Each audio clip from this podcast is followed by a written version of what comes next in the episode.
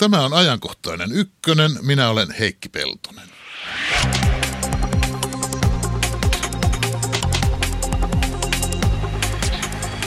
Kiinan talous huolestuttaa. Saksan suurin pankki on ongelmissa. Talouden vähäiseksi ennustetun kasvun ennustetaan olevan ennustettuakin vähäisempää. Onko meillä edessä uusi lama ennen kuin edellisestä on kunnolla päästy? Vai uusi finanssikriisi, romahdus? Tästä hetken kuluttua. Monet muistomme tuntuvat erittäin eläviltä ja tarkoilta, mutta voiko niihin luottaa? Kuinka paljon muistikuvamme ovat mielikuvituksemme sepitettä ja aivojemme arvailua menneistä tapahtumista? Luotetaanko oikeuskäsittelyissä liikaa silminnäkijöiden ja todistajien virheellisiin mielikuviin? Tästä puolen tunnin päästä. Radio 1 lähetysikkuna on Apposen avoinna. Tervetuloa ajankohtaiseen ykkösen Markku Kotilainen. Kiitos. Elinkeinoelämän tutkimuslaitoksen Etlan tutkimusjohtaja. Ja tervetuloa Turku ja Krister Lindholm, olethan siis kansantaloustieteen tutkija Åbo Akademista. Kyllä. Kelataan vähän ajanmerkkejä. Siis nythän Kiinan talouskasvu on heikentynyt, Yhdysvaltain talous kenties ajautuu taantumaan, öljyn hinnan alhaisuus johtaa konkurssiaaltoon energia-alan yrityksessä, miinusmerkkiset korot romuttavat pankkien kannattavuuden, pankkeja alkaa kaatua, Saksan suurin pankki Deutsche Bank on jo suurissa vaikeuksissa. Miten paljon liioittelen? No kyllä tämä on aika pessimistinen kokonaiskuva, että kyllä siinä tietysti heijastuu ne riskit, mitä on olemassa, mutta kyllä mä itse uskon vähän positiivisempaan kehityspolkuun. Mitä sinä sanot, Krista? No mä olisin taas sitä mieltä, että on kyllä pessimistinen, mutta valitettavasti myös realistinen. No sitä ajattelin kysyäkin, että onko pessimismi realismia vai optimismi realismia? Tällä, tällä hetkellä mä sanoisin, että pessimismi on kyllä mitä suurimmassa määrin realismia. No kumpi nyt lähivuosina on odotettavissa, lama vai kriisi? Mä sanoisin, että hidas kasvu ja siihen liittyy kyllä riskejä huonommastakin kehityksestä, mutta se todennäköisin on, on sellainen hidas kasvu ja erityisesti euroalueella. Mutta sitten ne riskit, kriisiriskit, niin ne liittyy enimmäkseen kehittyviin talouksiin, mutta ne voi heijastua kyllä sitten tänne länteenkin.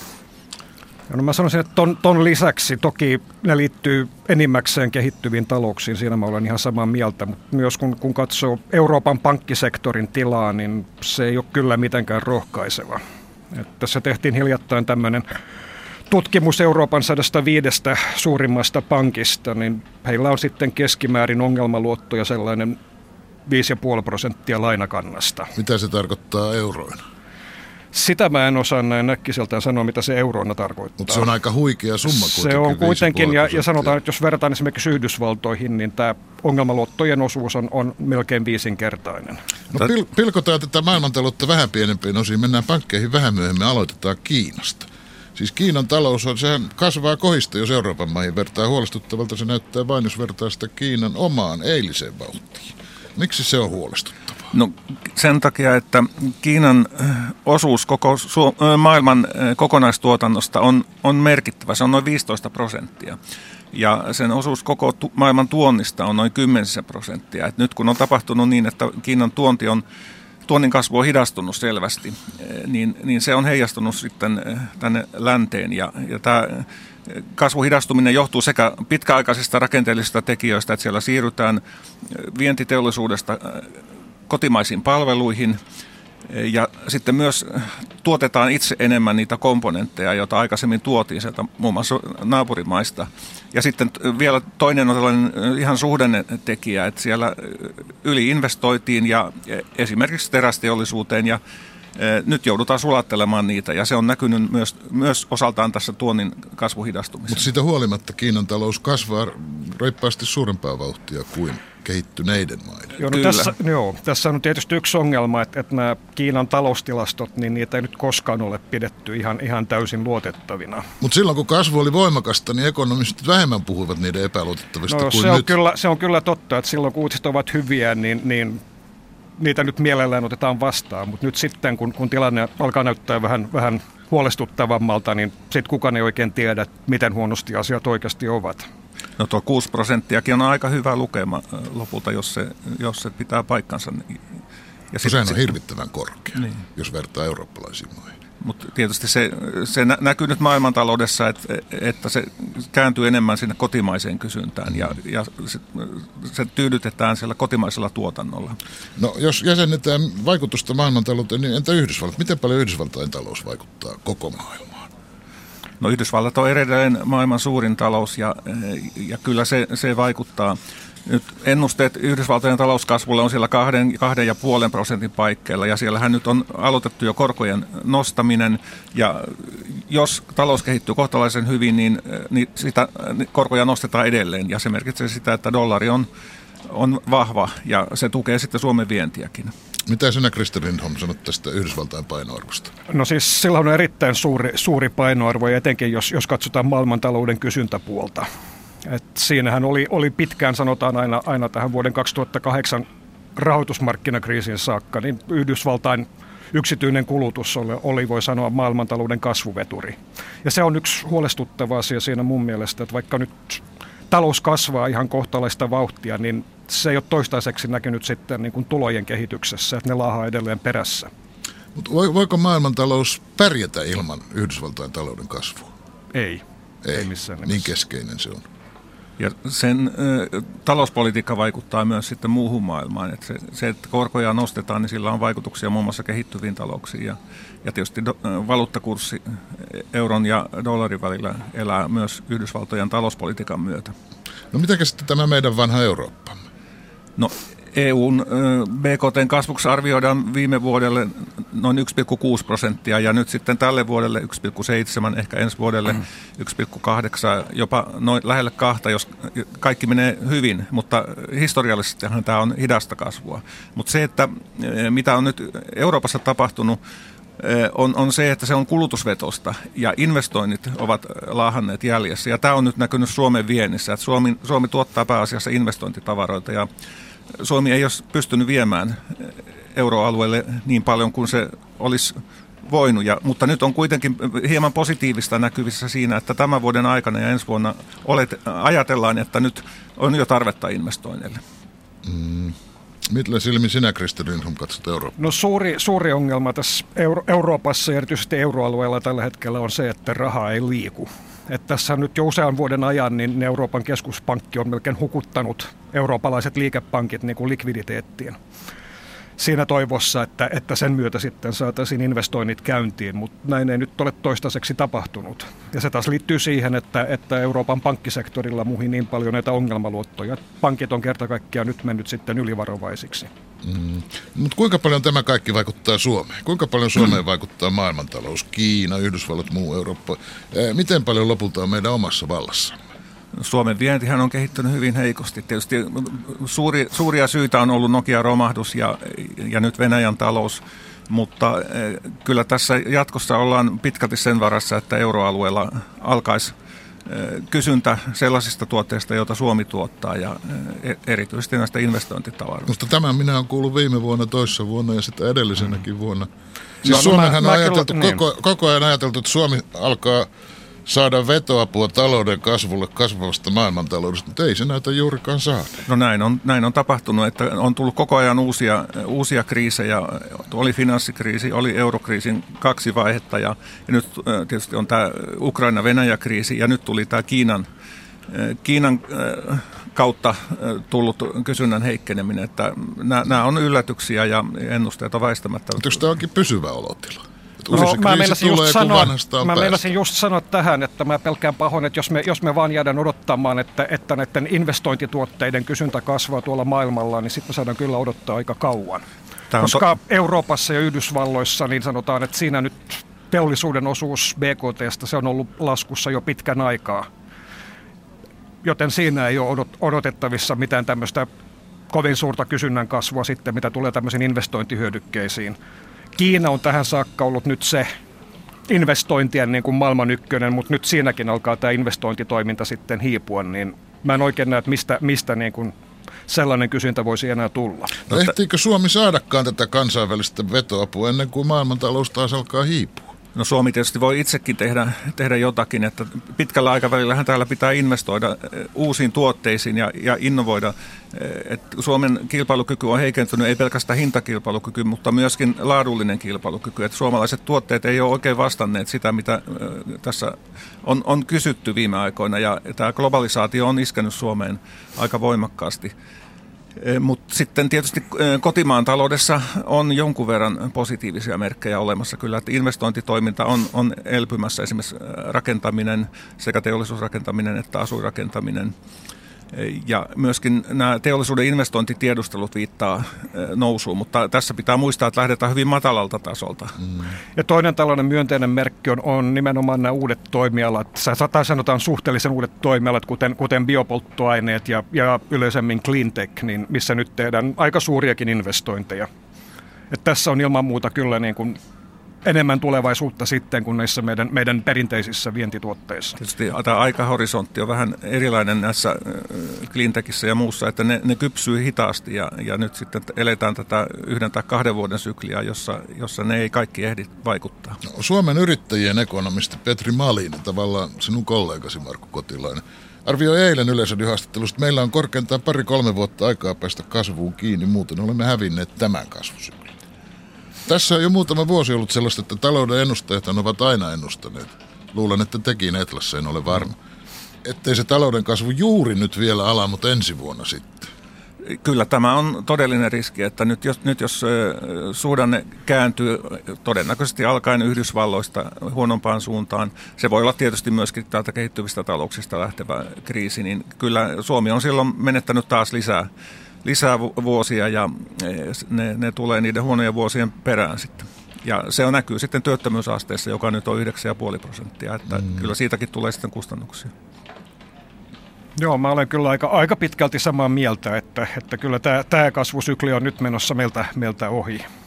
Ja en, en tiedä, onko meillä edes ne 2-3 vuotta aikaa enää päästä siihen mukaan. No siis olemme menettäneet taas tämän. No mä en vielä sanoisi noin, vaan sanoisin, viran että, puolesta optimismilla ihan vakauksesta? Tällainen riski on olemassa, mutta et ehkä todennäköisempi eh, kehityskulku on se, että tässä hivutellaan hitaasti ylöspäin, mutta eh, kyllä hitaasti. Tällekin vuodelle on valtiovarainministeriö ennustanut yli prosentin kasvua, 1,2 prosenttia pilkku tarkasti sanon. Ja samaa ensi vuodelle, siis vuodelle 2017. Mutta jo nyt sanotaan ministeriöstäkin, että on paineita pudottaa lukemaa pienemmäksi ja Niinhän sä käytte keväämällä tulee uusi tätä pienempi kasvuluku, ehkä plusmerkkinen kuitenkin. Ja näihin uusiin lukuihin perustuen tulee maan hallituksesta lista uusiksi leikkauksiksi. Ja näinhän se joka vuosi on käynyt. No näin on käynyt ja nyt on kyllä systemaattisesti ennustettu liian optimistisesti. Mutta jos täh, puhutaan tästä VM-ennusteesta 1,2 prosenttia, niin siinä kyllä on alaspäin vaikuttavia tekijöitä viennin puolella, että vienti kehittyy heikommin. Mutta toisaalta sitten tämä investointipuoli on, on positiivisempi. Sieltä on tullut positiivisia merkkejä, että kyllä tuo 1,2 on vähän, vähän korkea, mutta ei, ei nyt hirveän paljon tarvitse pudottaa. Kuitenkin plusmerkin puolella pysytään. Kyllä, mä uskon näin. No, se on toden, sinä, se on sinä ette ennusteita, joo. mutta seuraat niitä. Kyllä seuraan, joo. Ja mun mielestä tässä ei nyt ole oikein ihan ehkä riittävästi kiinnitetty huomiota siihen, että, että mitä tapahtuu kotimaiselle kysynnälle tämän vuoden aikana, koska meillähän on nyt jo tulossa hallitukselta koko liuta tämmöisiä toimenpiteitä, joka käy kuluttajien kukkarolla aika, aika kovallakin kädellä joissakin tapauksissa. Meillä on päivähoitomaksujen korotukset, kunnat saavat halutessaan korottaa terveydenhuoltomaksuja aika reippaasti, lääkekorvauksia tiukennetaan ja niin edespäin. Eli sitten kun, kun tähän vielä lisätään, lisätään se, että, että meillä nyt on ja tulee olemaan vielä tässä muutama vuosi eteenpäin, niin nollalinja palkankorotuksissa, niin, niin kyllä tämä nyt verottaa aika kovalla kädellä kotimaista kysyntää. Ja sen lisäksi mä, minähän uskon vahvasti, että lisää leikkauksia tulee, kun uudet kasvuennusteet julkaistaan ihan selvää on, että yksityinen kulutus kasvaa hitaasti, mutta nyt on tietysti, ollaan neuvottelemassa tästä yhteiskuntasopimuksesta ja jos se onnistuu, niin silloin siitä tulee positiivisia vaikutuksia vientiin muutaman vuoden tähtäyksellä ja sitten on hallitus ilmoittanut, että se saattaa tehdä veronkevennyksiä, mutta se jää nähtäväksi, onko, miten suuri pelivara siihen on. No puhutaanko pankeista? Pankeista ja muista luottolaitoksistahan se alkoi viime vuosikymmenen lopun finanssikriisikin. Ja pankeista sen ennustavat uudelleen alkavan ne, jotka uutta finanssikriisiä ennustavat. Ainakin pankkien osakekurssit Keski-Euroopassa ja Etelä-Euroopassa ovat pudonneet reippaasti nyt aivan alkuvuonna, eikö? Italialaisilla pankeilla on ongelmia, muilla etelä-eurooppalaisilla myös. Mutta kiinnostava tapaus on tämä Deutsche Bank, ehkä ennen kaikkea siksi, että me nyt kuitenkin olemme tottuneet luottamaan jämptiin saksalaiseen. Mm-hmm. Deutsche Bank, joka siis on Saksan suurin pankki, enkä tiedä vaikka olisi euroalueenkin suurin pankki, en ole siitä ihan varma, teki viime vuonna tappiota melkein 7 miljardia euroa. Ja pankin pääjohtaja on ilmoittanut, että pankki ei maksa kahteen vuoteen senttiäkään osinkoa osakkeenomistajille. Eivätkö ne osakkeenomistajat nyt ainakin teorian mukaan jo äänestä lompakolla ja lähde omistamaan jotain muuta, jotain kannattavaa? No pörssikurssithan on, ovat olleet viime aikoina hyvin rauhattomia ja se on heijastanut sit, sitä, että on petytty siihen kasvuun, joka on, on ollut toteutumassa ja tämä Kiinan kriisi ja myöskin Kiinassa tapahtunut osakekurssien romahdus vaikutti osaltaan ja voidaan myös argumentoida, että kysymys on tällaisesta korjausliikkeestä, että kurssit pääsivät nousemaan aika korkealle ja nyt ne, nyt ne tuli niin kuin realistisemmille siis tasoille. puhkea. Tietyllä tavalla ja tuota, mä, en, mä en rinnastaisi tätä suoraan finanssikriisiin, että tä, tällaisia pörssi... Äh, heilahtelujahan on ollut aikaisemminkin ja ne on pysynyt siellä pörssimarkkinoilla, että nyt sitten, jotta tästä tulisi vakavampi ongelma pankkeihin, niin silloin, silloin tota, pitäisi tapahtua jotakin sen lisäksi vielä.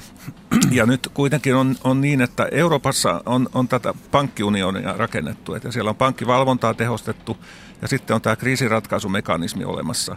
Ja Euroopan vakausmekanismista voidaan pumpata rahaa tarvittaessa. Että kyllä näitä puskureita on, on luotu ja myöskin Yhdysvalloissa on varauduttu paremmin, koska äh, siellä äh, opittiin siitä edellisestä finanssikriisistä.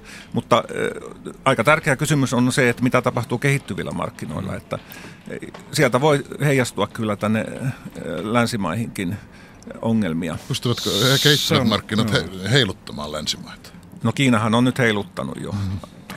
Joo, se on kyllä ihan totta, kun niin kuin Markku sanoi, että, että pankit ovat molemmin puolin Atlanttia varautuneet paremmin mahdolliseen, mahdolliseen kriisiin kuin mitä silloin vuonna 2008. Samalla niin osittain tämä tiukempi sääntely, mihin nyt ollaan, ollaan tässä viime vuosina ryhdytty, niin se on, se on vähän tavallaan vaikuttanut alkuperäistä tarkoitustaan vastaisesti.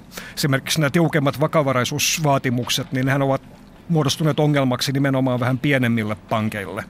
Että tässä on nyt nähtävissä vähän semmoinen trendi, että, että tämä sinänsä hyvä tarkoittava tiukempi sääntely, niin, niin se on johtanut siihen, että pankkisektori keskittyy entistä enemmän, eli me saadaan entistäkin suurempia pankkeja. Mutta kun Euroopan unionissa on tehostettu pankkivalvontaa ja myös sovittu, että kootaan yhteistä kriisirahastoa siltä varalta, että mm. tulisi jossain jäsenmaassa olisi tulossa isoja ongelmia, kun pankki kaatuu niin mittasuhteet ovat sellaiset, että kun Deutsche Bankilla silloin pelkästään erilaisia johdannaissopimuksia noin 52 000 miljardin euron edestä. Niin eihän tämän kokoisia kriisirahastoja kukaan ole aikonut kerätä eikä pystyisi keräämäänkään. Että kun pankkeja on pelastettu sillä perusteella, että ne ovat liian suuria kaatumaan – niin ovathan tämän kokoiset pankit, niin ne on sen kokoisia, että ne on liian suuria, jotta niitä kukaan pystyisi pitämään pystyssä. No se on aika hyvin tiivistetty kyllä, että jos, jos sanotaan käy niin huonosti, että, että alkaa tulla tämän mittaluokan tappioita, niin eihän siinä mitkään, mitkään tämmöiset kriisinhallintamekanismit silloin riitä. Tietysti uudelleen järjestellä voidaan, voidaan pankkeja pilkkoa niitä, ja tietysti Deutsche Bank on saksalainen pankki, ja Saksan valtio on suhteellisen vahva, että sieltä voi, voi sitten tulla jotakin tukea. Siis pitäisikö liian isot pankit yleensäkin pilkkoa? Se voisi kyllä olla ihan perusteltua. Sitten me en ota kantaa siihen, millä keinoin ja niin. millä rahkeilla ne pilkottaisiin, mutta, mutta siis on, onhan tämä pelottavaa. Kyllä, se pitää, pitää paikkansa, että monet pankit ovat liian suuria kaatuakseen ja ne sitten pelastetaan, mutta tämä pankkiunioni tietysti antaa mahdollisuuksia järjestyneempään pelastamiseen kuin mitä aiemmin. Se on, se on ilman. Mutta miten sitten selitetään se, että suomalaiset pankit tekevät ennätystuloksia ja maksavat reiluja osinkoja? Miksi se pankkitoiminta täällä on niin kannattavaa ja sujuu niin hyvin? No ehkä tällainen protestanttinen etiikka on täällä, täällä nyt toiminut ja ehkä on opittu siitä, niistä 90-luvun ongelmista. Ja, no mutta kun saksalaisetkin on aika, vaikka, vaikka kaikki on protestantteja, kuten tiedämme, niin kyllä ne aika etiikassaan tiukkoja ovat, eikö? Joo, mutta sanotaan, että Saksassa ei ole, ei ole ollut tässä nyt niin kuin lähihistoriassa niin mitään vastaavanlaista pankkikriisiä, mitä täällä Suomessa käytiin läpi 90-luvun alussa. Että kyllä mä olen siinä samaa mieltä Markun kanssa, että, että silloin suomalaispankit oppi, oppivat kantapään kautta niin kovan läksyn, että se, se on edelleen niin kuin heillä mielessä. Ja finanssivalvonta on, on seurannut ja, ja kyllä mä luotan siihen, että, että täällä sitten reagoidaan, jos alkaa näyttää huonolta. Miten ja, suuri on pankkien riippuvuus toisistaan? Veisikö yksi pankki vääjäämättä mennessään muitakin? No ainakin se johtaisi siihen kyllä, että nämä pankkien väliset luottomarkkinat hyytyisivät. Sen oli juuri se, mitä tapahtui silloin syksyllä 2008, kun Lehman Brothers meni konkurssiin. Eli siinä, siinä vaiheessa niin yksikään pankki ei enää luottanut niin kuin yhteenkään toiseen pankkiin. Eli tämä heidän välinen luotonanto sitten pysähtyi aika, aika pitkäksi Siis tämmöinen keskinäisriippuvuus tai läheisriippuvuus tai mikä riippuvuus no, on? keskinäisriippuvuus voidaan sanoa kyllä, joo. Ja sitten tietysti näillä pankeilla voi olla yhteisiä ongelmia, että, jotka liittyy johonkin valtion tai, tai johonkin isoon asiakkaaseen ja sitä kautta niin kohtaa samanlaisen ongelman. Nyt finanssikriisin uhka sinänsä, eihän se välttämättä liity pelkästään johonkin yhteen pankkiin, vaan koko järjestelmään. Siis esimerkiksi totta. täällä Suomessakin viime viikolla uutta kirjansa esittelemässä käynyt hollantilainen Joris Löijendijk oli täysin vakuuttunut, että seuraava finanssikriisi tulee ennemmin tai myöhemmin, eikä hän ole ainoa ilman muuta on selvää, että jonkinlaisia kriisejä rahoitusmarkkinoilla tapahtuu. Että nehän on ihan luonteeltaan volatiilit markkinat, että yhdessä vaiheessa mennään ylöspäin, on tällainen ahnevaihe ja sitten tullaan alaspäin, jolloin, jolloin on pelko. Mutta sitä me emme vielä sano kriisiksi, että se heiluu ylös alas. Vai sanommeko? Olemmeko me liian taipuvaisia liiottelemaan asioita? Sanommeko me kriisiksi liian äkkiä tapahtunut? En mä nyt ihan ehkä niinkään sanoissa. Että kyllä nyt jos, jos katsotaan sanotaan tämän viimeisen 30-35 vuoden historiaa, niin, niin kyllähän ne kriisit, ihan oikeat kriisit, ovat toistuneet siinä säännöllisin välein. Ja siinä nyt jos, jos tämän päivän rahoitusmarkkinoita katsoo, niin mä näen, että niin se ongelman ydin on siinä, että, että niin kuin ne on kasvanut vähän liian nopeasti, tai eikä niin vähänkään suhteessa siihen reaalitalouteen, mitä nyt heidän alun perin oli tarkoitus palvella. Eli meillä on yksinkertaisesti, niin meillä on liian paljon rahaa suhte- suhteessa reaalitalouden investointitarpeisiin. Ja silloin sitä tuottoa täytyy sitten hakea jos jonkinnäköisistä sitten rahoitusmarkkinatransaktioista, joihin liittyy aina, aina aika suuria riskejä. No, minun mielestäni erityisesti nämä kehittyvät taloudet on nyt, nyt se, se suurin riski. Että kyllä täällä Euroopassa ja Yhdysvalloissa on, on luotu näitä puskureita. No jossitellaan nyt vielä, jos paniikki leviäisi luottomarkkinoille, niin mitä nyt sitten pitäisi tehdä ja kenen pitäisi? Oltaisiinko me nyt ja kun sanon me, en tarkoita vain suomalaisia, vaan ympäri maailmaa. Oltaisinko nyt viisaampia kuin viime vuosikymmenellä? No siinä mielessä ollaan viisaampia, että nyt on käyty tämä finanssikriisi läpi ja, ja tota, sen, sen anatomiaan perehdytty ja luotu näitä mekanismeja. Mutta jos, jos tällainen kriisi lähtisi liikkeelle, niin kyllä se varmaan, se mitä pitäisi tehdä, niin on, on käyttää entistä tehokkaammin esimerkiksi näitä pankkiunionin instrumentteja – ja väistämättä myös rahapolitiikka olisi kevyttä, koska tällaisen kriisiin liittyisi myös heikko talouskehitys hyvin todennäköisesti, niin siinä korot säilyisivät sitten matalana ja, ja keskuspankit pumppaisivat lisää likviditeettiä, jonka voi joku tietysti argumentoida, että se on, on ollut itse syy siinä, siihen, mutta, mutta se tilannehan olisi silloin toisenlainen. Silloin niin reagoitaisiin toisenlaiseen tilanteeseen. Mm. No, ongelma on tietysti se, että, että niin kun, jos, varsinkin jos nyt katsoo euroaluetta, niin rahapolitiikkaa ei nyt tästä ole enää oikeastaan mahdollista, mahdollista edes keventää kovin paljon. Et se on jo suunnilleen niin, niin kevyttä kuin se vaan voi olla. No mitä sitten tehtäisiin? Ja, no kyllä, kyllä tietysti tämä Euroopan tai euroalueen yhteinen, yhteinen kriisinhoitomekanismi, se on nyt se, joka, joka tulee kantamaan tästä sen, sen suurimman vastuun.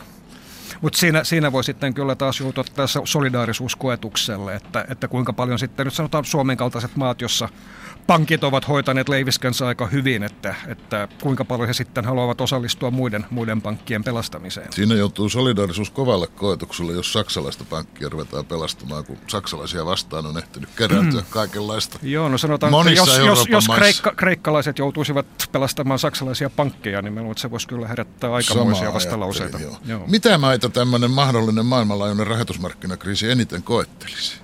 No kyllä mä edelleen nostasin nämä kehittyvät maat esille, että tällä hetkellähän suurimmissa ongelmissa on ne maat, jotka tuottavat paljon raaka-aineita. Esimerkiksi öljyn hinta on alentunut ja metallien hinnat ovat alentuneet ja, ja siellä on eletty sen varassa, että öljyhinta on paljon korkeampi. Ja, ja sitten tietysti ne maat, jotka ovat, joista on viety tuotteita paljon niihin ongelmamaihin. Mm.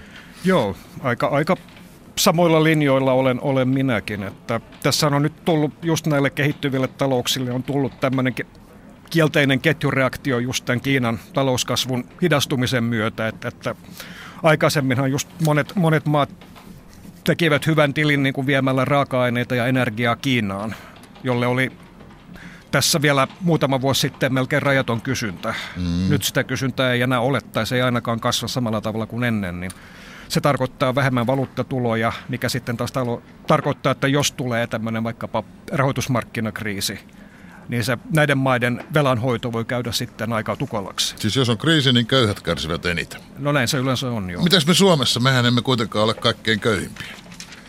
No Suomi... Pääsisimmekö me kuin koirat veräjästä? Kyllä Suomi on pieni avoin talous ja, ja Suomeen kohdistuu ne ongelmat, jota, jotka muualla sitten ilmenevät vientikysynnän kautta, pörssikurssien kautta ja aikaa myötä sitten kotimaan talouteen, että ei niistä voida suojautua.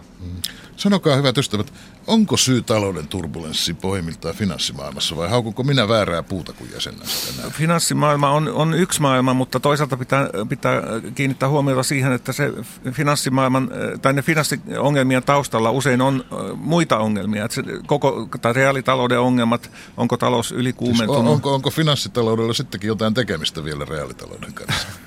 Kyllä, kyllä sillä on, koska se, se, se on se rahoitusmekanismi. No sitten julkisen talouden eh, alijäämät ja liiallinen velkaantuminen, niin sehän näkyy eurokriisissä. Mm. Ja eh, sitten eh, tietysti yritykset, jos ne ovat saaneet liikaa luottoja, niin kuin tapahtui Irlannissa ja Espanjassa, niin se kaatuu sitten pankkien syliin. Ja tietysti pankeissa voi olla niin kuin, muista riippumattomia niin kuin itsenäisiä ongelmia sillä tavalla, niin kuin oli Yhdysvalloissa tämä holtiton asuntoluotottaminen. Mutta hyvin paljon, paljon niistä ongelmista heijastuu kyllä muualta taloudesta. Mm. Joo, no mä, mä sanoisin ehkä näin, että sanotaan, jos silloin kun rahoitusmarkkinat joutuvat kriisiin, niin se tuntuu aina, aina ja vääjäämättä myös reaalitaloudessa. Sen sijaan kyllä rahoitusmarkkinat voivat ajautua kriisiin myös ilman, että reaalitaloudessa olisi mitään, mitään niin kuin selkeitä ongelmia. Siis ne... Tämä ei ole ihan niin kuin tasapuolinen tämä riippuvuussuhde siis riippuvuussuhde menee niin päin, että pankit tai sanotaanko rahoituslaitokset, luottolaitokset kaiken kaikkiaan voivat elää ihan omaa kriisiä, mutta tuota, ovat tekemisissä, jos muu kriisi on. Kyllä, kyllä. No.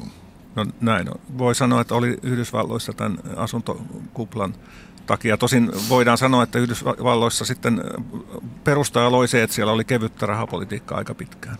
Mutta sinä Markku Kotilainen kohta lopetamme, nimittäin edelleen olet sitä mieltä, että varovainen optimismi on paikalla. Kyllä, hyvin, hyvin hidasta kasvua eteenpäin. Ja se on tietysti Suomen kannalta ongelma, koska Suomessa työttömyysaste on näinkin korkea. Entäs sinä, Kristelina? No kyllä mä sanoisin, että tällainen vaihtelu hyvin hitaan kasvun ja ehkä sitten tämmöistä negatiivisen kasvun jaksojen välillä. Eli jos tuossa 80-luvulla no. sanottiin, että Suomi on Pohjolan Japani, niin nyt ollaan se taas, koska Japanikin on ollut parikymmentä vuotta siinä tilanteessa, että mennään välillä on hidasta talouskasvua, välillä sitten taas miinusmerkkistä kasvua. Selvä. Kiitos Krister Lindholm Turkuun. Kiitos Markku Kotila. Kiitos. Kiitos. Samppa Korhonen, terve. Tervehdys Heikki. Yle Radio 1 lähetysikkunassa on pohdittu monenlaista. Ihmetelty muun muassa sitä, että mikseivät talousviisaat huomanneet ennen vuotta 2008 olleita ennusmerkkejä muun muassa USAssa. Ja tämä samainen kommentoija ö, väittää myös, että hän maalikkona, kuten moni muukin, niitä jo silloin ihmetteli ja näki siis nämä romahduksen ennusmerkit. Ja otetaan vielä pari huomiota lähetysikkunasta. Yksi kuuluu niin, että mitä pitäisi päätellä siitä, että aina kun taloudesta keskustellaan, niin erittäin usein toistuva sana eri muodoissaan on usko.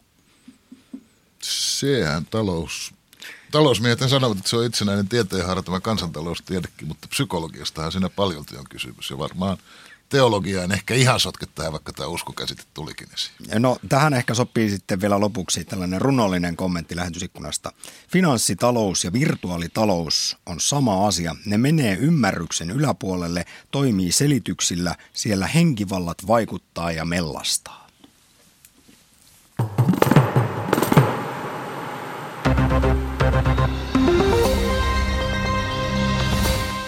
Juomavalmistaja Hartwall joutuu vetämään kaupoista pois erään virvoitusjuomiaan.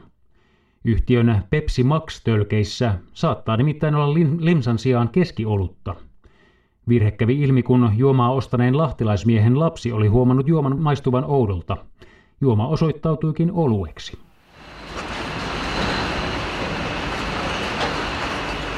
Ja nyt vedetään tölkkejä pois kaupoista. Kun Pepsi-tölkissä saattakin olla Karjalaa ja jos vaikka Karjala-tölkeistä vastavuoroisesti löytyy Pepsiä. Mutta ei tämä mitään. Saman aikaan Norjassa löytyy Spritepullosta puhdasta viinaa. On kun olisi päässyt kuokkavieraksi Kaanaan häihin. Vesi muuttuu viiniksi ja Pepsi olueksi. Missä Kaanaan häissä muuten edeskäypä kehui sulhasta, että tämä oli säästänyt hyvän viini viimeiseksi. Eikä niin kuin yleensä, että ensin juodaan vuosikertaviiniä ja sitten kun vierat alkaa tulla kännissä, niin pannaan pöytään sitä halvinta. Tämä Kaanaan häiden ihme oli Jeesuksen tunnuste, josta ensimmäinen. Jatkoa seurasi. Jatkoa mekin odotetaan Hartwallilta. Tai vaikka Alkolta. Tästä vielä puuttuu, että kaikki Suomen järvet viinaksi muuttuisi.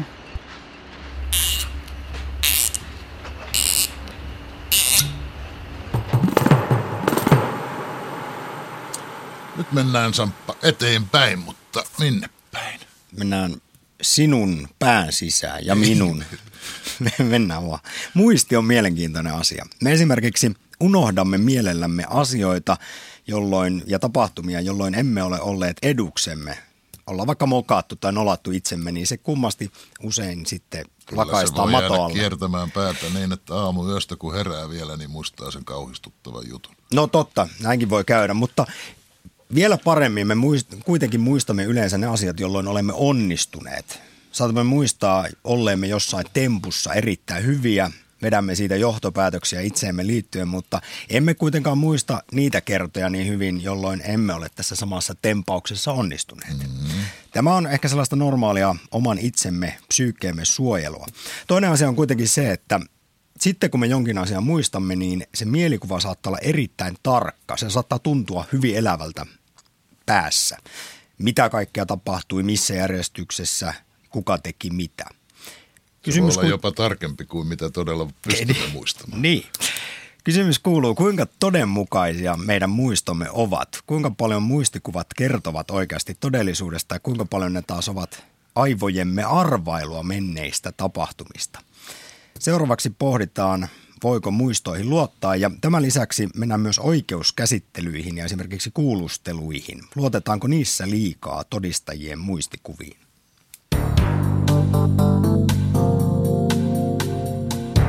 No, meidän muistikuvat ei kyllä ole kovin luotettavia. Et, et ihmisillä on, on taipumus varmaankin luottaa paljon enemmän muistikuviimme kuin mihin olisi syytä. Ja, ja itse asiassa aika moni asia meidän, meidän tota, yhteiskunnassakin perustuu siihen, että etenkin nyt ehkä oikeusjärjestelmä, niin, niin siihen liittyy paljon sellaisia ehkä epärealistisiakin premissejä siihen liittyen, miten, miten luotettava tai epäluotettava meidän muisti oikeastaan on. Näin toteaa psykologian tohtori ja oikeuspsykologian asiantuntija Julia Korkman. Oikeastaan kaikki muistomme ovat toista kuin tapahtunut todellisuus, vaikka ne tuntuisivat kuinka tarkoilta tahansa. Ympärillämme tapahtuu yksinkertaisesti liikaa asioita, jotta aivomme voisivat rekisteröidä kaikki yksityiskohdat.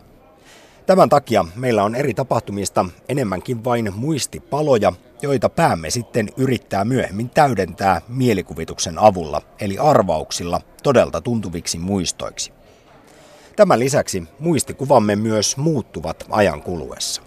Sitten jos me sitä pohditaan, jos siitä puhutaan tai jos katsotaan valokuvia tai muuta, niin, niin se, mitä tapahtuu muistikuville on, että joka kerta kun me käsitellään ne, niin ne muuttuu jonkin verran ja ne saattaa muuttua aika paljonkin. Ja etenkin, jos esimerkiksi on joku tämmöinen vanha tapahtuma, josta, josta joku, joku toinen sitten esittää ikään kuin vääristävän kysymyksen tai, tai tuo esille jotain, mitä ei ole välttämättä tapahtunutkaan, niin me saatetaan hyvin nopeasti muokata meidän, meidän omaa muistikuvaa sen mukaan. Ja muistikuviinhan liittyy usein se, että Ne on sellaisia, etenkin vanhat muistikuvat, muistikuvat lapsuudesta, niin ne on sellaisia pirstaleita sitä sun tätä ja niihin on kauhean helppo sit ympätä muuta tietoa, vaikka se ei sitten pitäisi paikkaansa.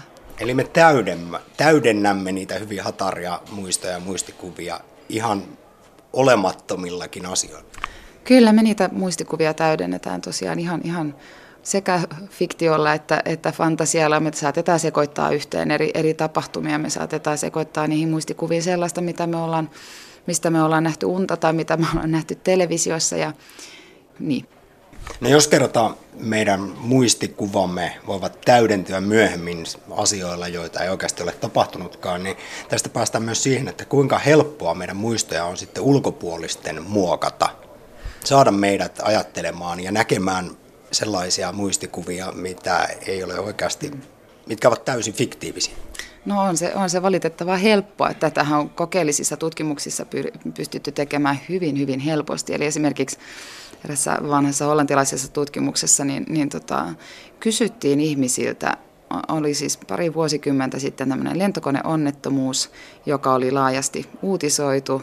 Ja, ja sitten vuosikymmeniä myöhemmin kysyttiin isolta ihmisjoukolta, että, että pyydettiin kertomaan siitä, siitä tota TV-klipistä, jossa tätä onnettomuutta näytettiin. Ja, ja, ja hirveän monihan vastasi ja kertoi elävästi, että millainen tämä, tämä oli. Ja sitten myöhemmin tietenkin kerrottiin, että ei tämmöistä klippiä ole olemassakaan, ei sitä ole ikinä ollut, vaan että siitä ei ole kerta kaikkiaan mitään, mitään videoa, vaan, vaan, vaan tota, on, on vaan näytetty kuvia siitä onnettomuuspaikasta sen onnettomuuden jälkeen. Ja tämä liittyy siis siihen, että ihmismieli luo hirveän helposti näitä. Että me, me kuvitellaan, miltä se tilanne olisi näyttänyt. Ja jälkikäteen on, on ihan mahdotonta enää erotella, että mikä on se sisäinen, mikä ku, se mielikuvituksella rakennettu mielikuva ja, ja mikä on sitten aito muistikuva. Eli muutamasta kuvasta ihminen voi luoda päähänsä kokonaisen elokuvan. Kyllä ihminen voi, voi muutamasta kuvasta tosiaan luoda, luoda kokonaisia muistikuvia. Ja itse asiassa mä, mä sanoisin, että kaikki muistikuvat on, on jossain määrin vääristyneitä. Tämän lisäksi meillä voi olla kokonaisia valemuisteja, joita siis luulemme oikeiksi, mutta joita ei ole koskaan tapahtunut, vaan joku on voinut istuttaa ne mieleemme.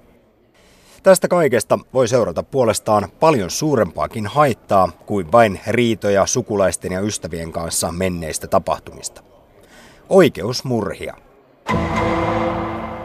Psykologian tohtori Julia Korkman on perehtynyt työssään muun muassa lasten kertomusten luotettavuuteen epäillyissä rikostapauksissa. Lisäksi hän toimii oikeuspsykologian kouluttajana poliisille ja oikeusalan ammattilaisille. Silminnäkijä todistukset näyttelevät merkittävää roolia monissa oikeudenkäynneissä, mutta Julia Korkmanin mukaan tuomioistuinten kyky arvioida todistajien kertomuksia ei ole aina vaadittavalla tasolla. Sitä ei voida tietää, kuinka usein Suomessa tapahtuu oikeusmurhia virheellisten muistikuvien takia, mutta esimerkiksi Yhdysvalloissa niin sanotun syyttömyysprojektin tulokset kertovat karua kieltään. Siellähän on, on tämmöinen Innocence Project, jossa on käyty läpi vanhoja oikeustapauksia ja, ja DNA-tutkimusten avulla on käyty niitä läpi uudestaan sitä näyttöä, mikä on ollut. Ja nyt tällä hetkellä niin yli 300 ihmistä on, on vapautettu vankilasta. Monet heistä on istunut siis kymmeniä vuosia. Ja, ja tota, on todettu, että ne kaksi suurinta syytä siihen, että, että ihmisiä on tuomittu väärin tai syyttömiä ihmisiä on tuomittu rikoksista, joita he ei ole tehnyt, niin, niin kaksi pääasiallista ryhmää on väärät tunnistukset ja väärät tunnustukset. Eli se, että ihmiset tunnustaa rikoksia, joita ne ei ole tehnyt, yleensä siihen liittyy sitten hyvin manipuloivat tämmöiset painostavat kuulustelut, ja jotka, joissa voidaan aiheuttaa nimenomaan muistivääristymiä ja jopa valemuistoja. Että ihmisiä voidaan myös siis saada uskomaan, että he on tehneet rikoksia, joita he ei ole tehneet. Ja sitten sit nämä väärät tunnistukset, niin ne, on, ne taitaa olla ihan isoin ryhmä ja liittyy siis paljon esimerkiksi näihin näihin tota, tunnistusrivistöihin, joissa, joissa silminnäkijä pyydetään valitsemaan valokuvien joukosta sen, jonka hän ajattelee muistuttavan eniten sitä ihmistä, joka hän on nähnyt sit vaikka rikospaikalla. Ja, ja tota, niissä on tapahtunut valtavasti virheitä, joista on pystytty jossain määrin oppimaan ja niistä on, niistä on Suomessakin otettu opiksi. Et esimerkiksi just tunnistusrivistöjen käytössä, niin meillä on melko hyvät ohjeet Suomessa käytössä, mutta käytäntö on kyllä jotain muuta vielä. Eli, eli ehkä tähän voisi niin kuin ihan reippaasti lisätä tietämystä ja osaamista ja ymmärrystä niin poliisin kuin, kuin oikeuslaitoksen osalta. Julia Korkman kaipaa parannusta myös kuulustelutilanteisiin. Erityisen tärkeää olisi se, että ne nauhoitettaisiin, jotta myöhemmin kuultaisiin, mitkä osat kertomuksesta ovat tulleet todistajalta itseltään. Näin ei nimittäin usein tapahdu. Tällä hetkellä esimerkiksi Suomessa on, on se käytäntö, että aikuisia todistajia, niin heitä kuullaan niin sanotusti paperille, eli poliisi kuulustelee ja samalla kirjoittaa tietokoneelle tämän kuulustelupöytäkirjan. Ja nämä pöytäkirjat, ne voi näyttää vähän vähän miltä vaan, että oman, oman luovuuteen mukaan niitä kirjoitetaan. Usein ne näyttää siltä, että, että henkilö olisi ikään kuin kertonut semmoisen romaanin. Niissä lukee, että kerron vielä, että kun menin tähän taloon, niin näin miehen tulevan sisään ovesta. Sitten kun, jos tätä, tätä keskustelua on nauhoitettu ja näkee sen litteroinnin, niin saattaa olla niin, että, että henkilö ei juuri mitään sanonut itsenäisesti, vaan kaikki on ollut kyllä tai ei vastauksia johdatteleviin tai suoriin kysymyksiin, mikä, mikä on siis tietysti ihan eri asia. Eli Eli tätä, tätä muistin ongelmatiikkaa, sitä niin kuin tarpeellisuutta oikeasti voida arvioida, miten asioista on kysytty, niin sitä ei kyllä ymmärretä vielä ollenkaan tarpeeksi hyvin. Julia Korkman, tästä tulee mieleen Yhdysvaltojen ja Suomenkin puhutuin dokumenttisarja tältä talvelta Netflixin Making a Murderer, jossa kävi ilmi se, että esimerkiksi Yhdysvalloissa etsivät koulutetaan ei niinkään saamaan totuutta esiin kuulusteltavalta, vaan tunnustus esiin, mm. ja siihen on ihan omat tekniikkansa. Liittyykö tämä siis siihen, että ihmistä voidaan johdatella ajattelemaan ja jopa, jopa tunnustamaan jotain, mitä hän ei ole tehnyt? Kyllä, tämä vahvasti liittyy siihen. siihen USAssahan koulutetaan poliisia kuulustelemaan epäytyjä nimenomaan siten, että ensin ikään kuin käydään semmoinen alkukeskustelu, jolloin poliisi itse päättää, että onko tekijä hänen mielestä syyllinen vai ei. Ja se ikään kuin perustuu käyttäytymisen arviointiin, joka on kyllä jotain siis mm, hyvin, hyvin vailla mitään tieteellistä pohjaa ihmisillä ei vaan ole sellaista intuitiota, että me voitaisiin arvioida, että onko joku syyllinen tai valehteleeko joku tai ei. Joskin sellaista uskomusta Suomessakin löytyy ihan liikaa. Mutta tota, USAssa tosiaan poliisia koulutetaan siis tekemään tätä arviota, että, että onko henkilö syyllinen tähän rikokseen vai ei. Jos he päätyy itse siis omassa niin pohdiskelussaan siihen, että kyllä tämä henkilö on syyllinen, niin sitten he, he koulutetaan käyttämään tämmöistä hyvin manipulatiivista kuulustelumenetelmää, jossa suostutellaan ja kerrotaan, miten vähällä henkilö pääsee, jos hän vaan tunnustaa ja ymmärretään, että, että kuka tahansa olisi tehnyt tätä sun tilanteessa ja tähän ei ollut niin sun tarkoitus, ei ollut tarkoitus varmaan tappaa tätä henkilöä ja niin edelleen. Ja, ja sitten jos tämä ei ikään kuin vielä tuota hedelmää, niin, niin, niin sitten aloitetaan oikein kunnon, kunnon niin kuin paukuilla hyvin, hyvin niin kuin vahvasti sitten manipuloimaan ja painostamaan sitä epäiltyä tunnustamaan. Ja tämä on hyvin tehokas tapa saada ihmisiä tunnustamaan riippumatta siitä, että onko ne oikeasti tehneet sen rikoksen vai ei.